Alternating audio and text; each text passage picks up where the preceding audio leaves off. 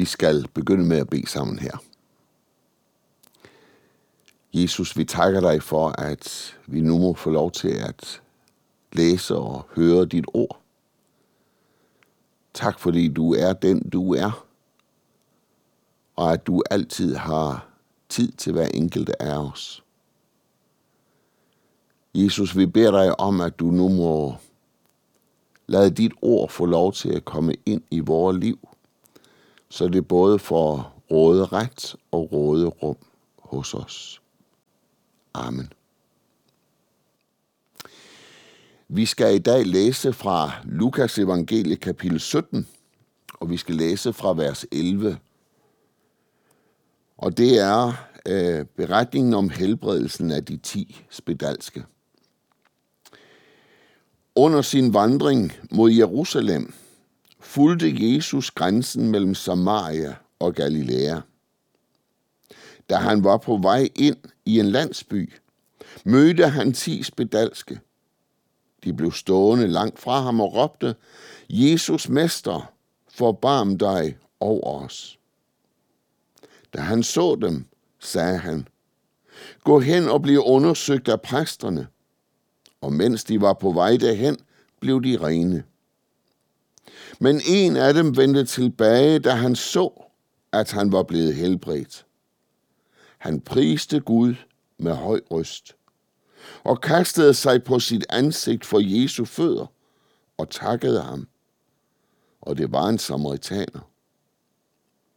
Jesus spurgte, var der ikke ti, der blev rene? Hvor er de ni?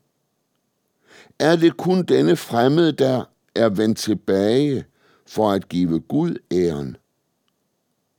Og han sagde til ham, stå op og gå herfra. Din tro har frelst dig. Amen. Jesus er på vej til Jerusalem. Det har ikke været en særlig behagelig rejse for Jesus, for Jesus vidste godt, hvad der ventede ham der i Jerusalem. Han vidste godt, at om et øjeblik, om nogle dage, så skulle han drage ind i Jerusalem til stor jubel blandt folkene. Men det ville ikke vare længe. Så ville denne jubel, som de mødte Jesus med på vej ind i Jerusalem, så ville den blive afløst af noget ganske andet. Den ville blive afløst af et korsfest ham. Korsfest ham. Og Jesus vidste egentlig godt, hvem der dybest set stod bag alt dette her. Han vidste godt, at det ikke først og fremmest var menneskers plan. At det ikke først og fremmest var mennesker, som ville det her. Men at det dybest set var Gud. At det dybest set var Gud, der nu var dommer mellem Jesus og menneskeslægten. Og Jesus vidste en ting mere. Han skulle være offret. Han skulle være det offer, hvorpå Gud lagde al sin vrede, al sin harme, al sin forbandelse over verdens synd. Og man kunne jo godt tro, at Jesus havde rigeligt at gøre med sig selv. Havde rigeligt at gøre med tankerne om, hvad der ventede ham. Alligevel, så møder vi jo det i vores tekst her, at der er, at der, der er nogle, som henvender sig til Jesus, så lægger Jesus alt andet til side. Og så er det disse mennesker her, som Jesus koncentrerer sig om. Så er det dem, der betyder noget for Jesus. Og det her, det siger jo noget om Jesus sindelag. Det siger jo noget om, hvem Jesus er og hvordan han er. At han sætter alle sine egne ting til side og har bare et mål. Har bare én ting som betyder noget for ham. Og det er, at så snart der er et menneske, der henvender sig til ham i sin nød, så står han der. Så er han der. Disse mennesker, de var virkelig i nød. Der står om dem, at da Jesus er på vej ind i en landsby, så er der ti spedalske, som møder ham. Og de møder ham på lang afstand. Ja, for spedalskheden på den tid var en frygtet sygdom. For den var ikke bare, hvis den fik lov til at udvikle sig helt og fuldt, så var den ikke bare dødelig. Men den udelukkede også andre mennesker, eller den udelukkede disse mennesker fra det vanlige samfund. Og det gjorde den, fordi man var bange for smittefaren. Og det gjorde den, fordi at Moses havde fået at vide af Gud, hvordan at disse mennesker skulle føres uden for lejren, og det var på vej fra, øh, fra Ægypten, da israelitterne var på vej fra Ægypten til Kanaans land, at Moses fik disse restriktioner for de spedalske. De var udelukket fra samfundet. Og det er det også derfor, at disse mennesker her står på lang afstand og råber til Jesus. Jesus, Mester, forbarm dig over os. De må altså på en eller anden måde have hørt om Jesus. Have hørt om, hvilke gerninger Jesus gjorde. Havde hørt om, at han kunne helbrede. At han var sendt af Gud. Og at han havde magt til at sætte fri. Fri fra sygdom, nød og lidelse. Og se, det er jo en fantastisk virkelighed ved Jesus. Jesus har magt over sygdom, over død. Han har magt over alt det, som i dit og i mit liv kan ødelægge livet for os. Baggrunden ja, den møder vi allerede om i det gamle testamente. For der er det, at Esajas han får lov til at profetere om Jesus.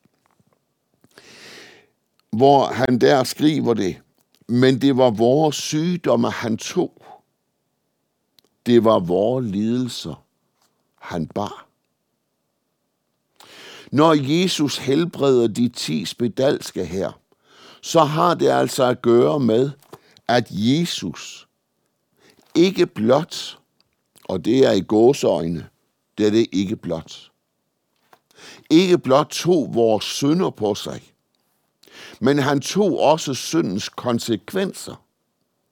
Og en af syndens konse- konsekvenser er jo den, at der findes sygdom i den her verden.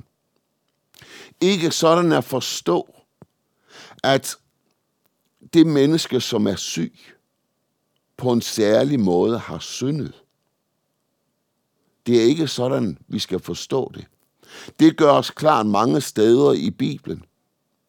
Men en af følgerne af synden, af at synden kom ind i verden, er jo den, at der også findes sygdomme. Sygdomme også til døden.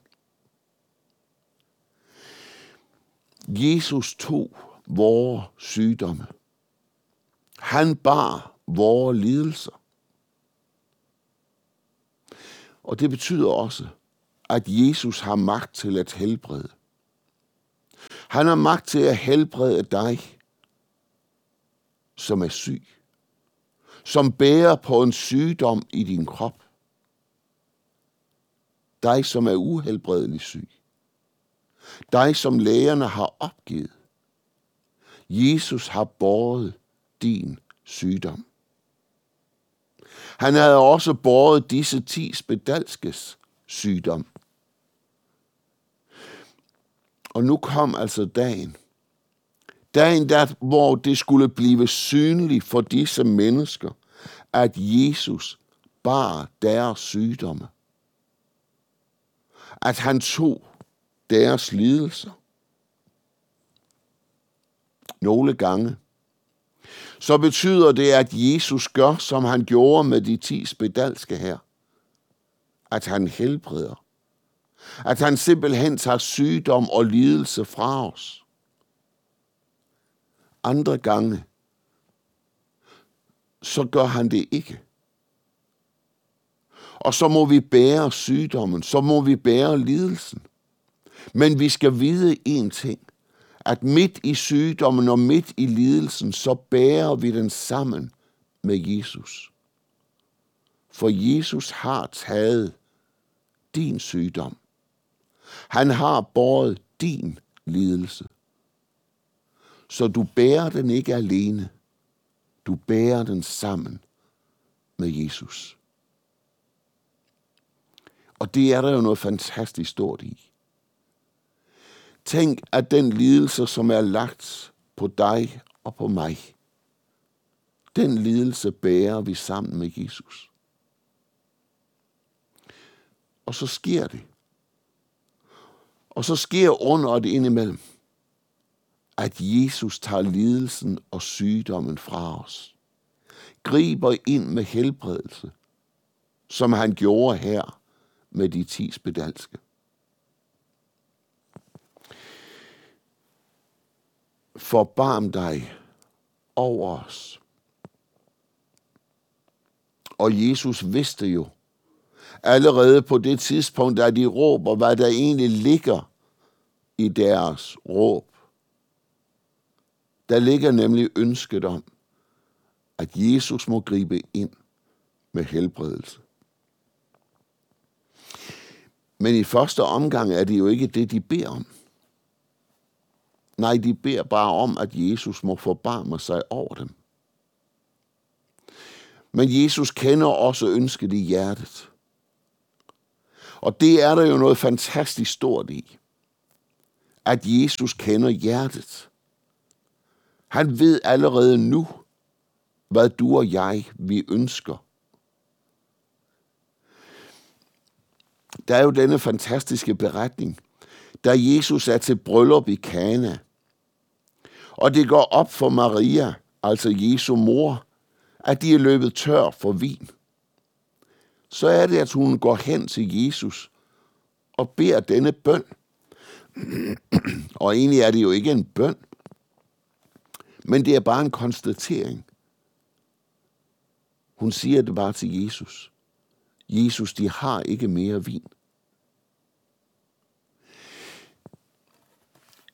Det er jo lidt det samme her. Jesus, vi er i nød. Forbarm dig over os. De giver ikke Jesus en opskrift på, hvad han skal gøre. Det tror jeg, vi ofte kan komme til i vores kortsyne tid. At vi der giver Jesus en opskrift. Jesus handler nu sådan med os. Gør nu sådan med os. Nej, det gør de ikke her. Jesus, forbarm dig over os. Og det er en fantastisk bøn at bede. For der overlader jeg til Jesus, hvad der skal ske. Det betyder ikke, at jeg ikke har lov til og ret til at, at fortælle Jesus, hvad der bor i mit hjerte. At jeg har lov til at komme med alle mine ønsker. Paulus siger det jo om i Filipperbrevet kapitel 4. Der er det jo, at... Øh, ja, nu skal jeg jo være i Filipperbrevet og ikke Kolossenserbrevet der er det jo, at Jesus siger det sådan, vær ikke bekymret for noget, men bring i alle forhold jeres ønsker frem for Gud i bøn og påkaldelse med tak. Jo, vi har virkelig lov til at komme med alle vores ønsker til Gud. Og hvorfor skulle vi ikke gøre det? Når Gud alligevel kender ønskerne i vores hjerte. Når Jesus på forhånd ved, hvad der bor i mit hjerte, så må jeg jo også få lov til at komme til ham med alt, hvad der bor i mit hjerte. Hvad boede der i disse menneskers hjerte? Ja, der er ingen tvivl om, at der boede jo et ønske om at blive helbredt. Der boede jo et ønske om at komme tilbage til deres familie. Et ønske om at se deres børn igen. Se deres ægtefælle, se deres forældre, se deres venner. Kunne sidde og tale med dem. Jo, de ønskede virkelig, at Jesus måtte gribe ind og give dem det tilbage, som de havde tabt. Og Jesus gør det. Men han gør det på en helt særlig måde. Han sender dem nemlig til præsterne. Og du kan læse om i 3. Øh, Mosebog, kapitel 14, der er der sådan en beskrivelse af, hvad der skulle ske med den spedalske, som var blevet helbredt. Vi skal ikke tage os tid til det nu. Men der er det altså, at der beskrives, hvordan at den spedalske skulle lade sig syne af præsterne. Og derefter, efter dette syn, så kunne de så vende tilbage til samfundet, til deres familie og til deres omgangskreds.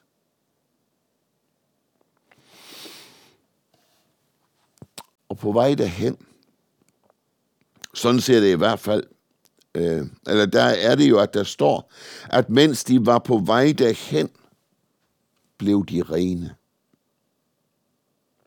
Det må have været et underligt syn. Her gik det ti spedalske. Og spedalskheden har jo det med at, at gå ind og æde øh, både øh, muskler og, og knogler og så videre. og der er det jo, at pludselig de er på vej hen til præsterne der, opdager, at spedalskheden er væk. De opdager, at sygdommen ikke længere har magt i deres kroppe. Det må have været en underlig erfaring og oplevelse. At stå der, gå derfra, derfra hvor Jesus havde sendt dem til præsterne, og så på vejen, så opdager de pludselig, sygdommen er taget fra os. Vi er blevet helbredt.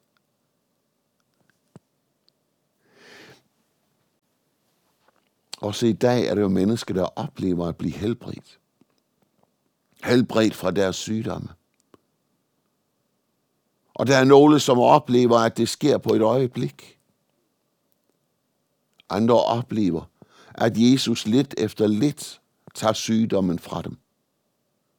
Men uanset hvad, så er det jo en fantastisk oplevelse. Pludselig at stå der og være rask. For mit eget vedkommende, så glemmer jeg aldrig en dag, en morgen var det.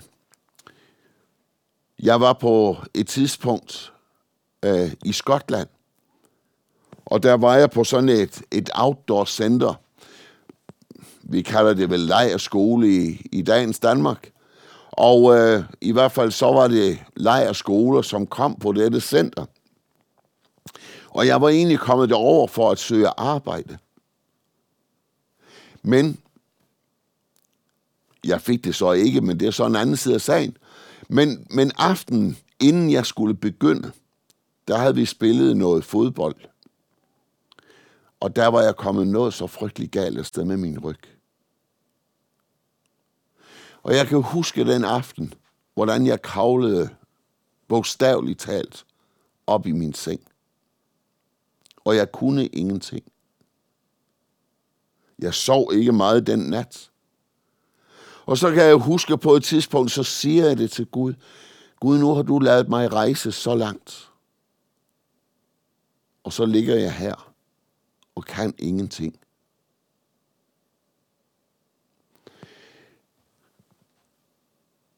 Og så fik jeg sådan en dyb fred indeni. En fred i, at Gud har styr på det her. Næste morgen, da jeg endelig var faldet i søvn og havde fået sovet nogle timer, så vågnede jeg op, og jeg havde stadig voldsomme smerte i ryggen. Nu var det sådan et, et kristent center, så der om morgenen, der havde øh, de på center der andagt. Og der kan jeg huske, at jeg sad der under denne andagt og sagde det til Gud. Gud, jeg, du har lavet mig rejse så langt. Og nu sidder jeg her, og jeg kan ingenting. Og om lidt skal jeg på arbejde.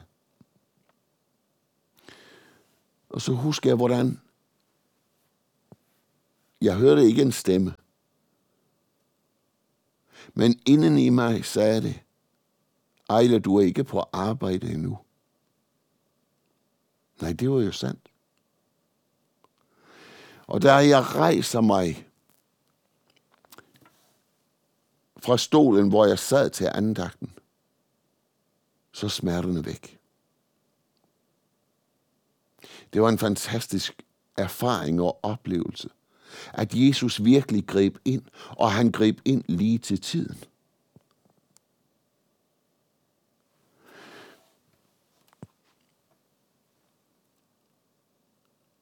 Men det betyder jo ikke, at smerterne ikke kan vende tilbage. Det betyder jo ikke, at jeg ikke stadig lever i en syndens verden. Og at derfor, så kan smerterne også vende tilbage igen. Disse ti spedalske, som oplevede og erfarede det her,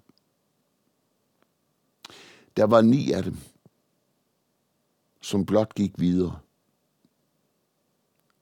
Der var kun en, som vendte tilbage til Jesus. De ni andre havde egentlig nok i deres helbredelse. Men der var en, for hvem det ikke var nok. Der var en, som måtte tilbage til Jesus. Det kan nemlig blive sådan for os, at oplevelserne, Jesu indgreb, Jesu gaver, Jesu jordiske velsignelser bliver nok for os. Men Jesus vil egentlig noget mere. Han vil ikke, at gaverne, at velsignelserne skal være nok for os. Det bliver vi klar over i den her beretning. For da denne ene kommer tilbage, så er det jo, at Jesus siger det. Var der ikke ti, der blev rene? Jo, det var der jo. Men hvor er de ni andre? Ja, de ni andre havde nok i velsignelserne. De havde nok i gaverne. Og det er det rensagende spørgsmål, som teksten her gerne vil aflevere til dig og mig. Har vi nok i gaverne, som Jesus har at give? Har vi nok i de jordiske velsignelser, som Jesus gerne vil give? For har vi nok i dem, så står vi tilbage med det største problem i vores liv. Det største problem i mit liv, det var ikke det, at jeg havde ondt i ryggen. Det største problem i dit og i mit liv, det er ikke sygdommen og lidelsen, som vi bærer på. Nej, det største problem i dit og mit liv, det er det, som der er kun én, der kan afhjælpe.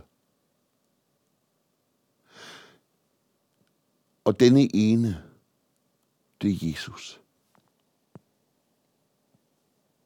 Og han sagde, stå op og gå herfra. Din tro har frelst dig. Se, det er dit, dit og mit største problem. Det er, at vi står som ufrelste. Det er, at vi står under Guds dom med vores liv. Men Jesus har ikke blot gaver til os. Han har også frelse. Og det var jo, på, det, var jo det, han var på vej til. Han var på vej til Jerusalem. Han var på vej til at vinde denne frelse til dig og til mig. Esajas, han sagde det jo. Det var vores sygdomme, han tog. Det var vores lidelser, han bar. Og han gjorde noget mere.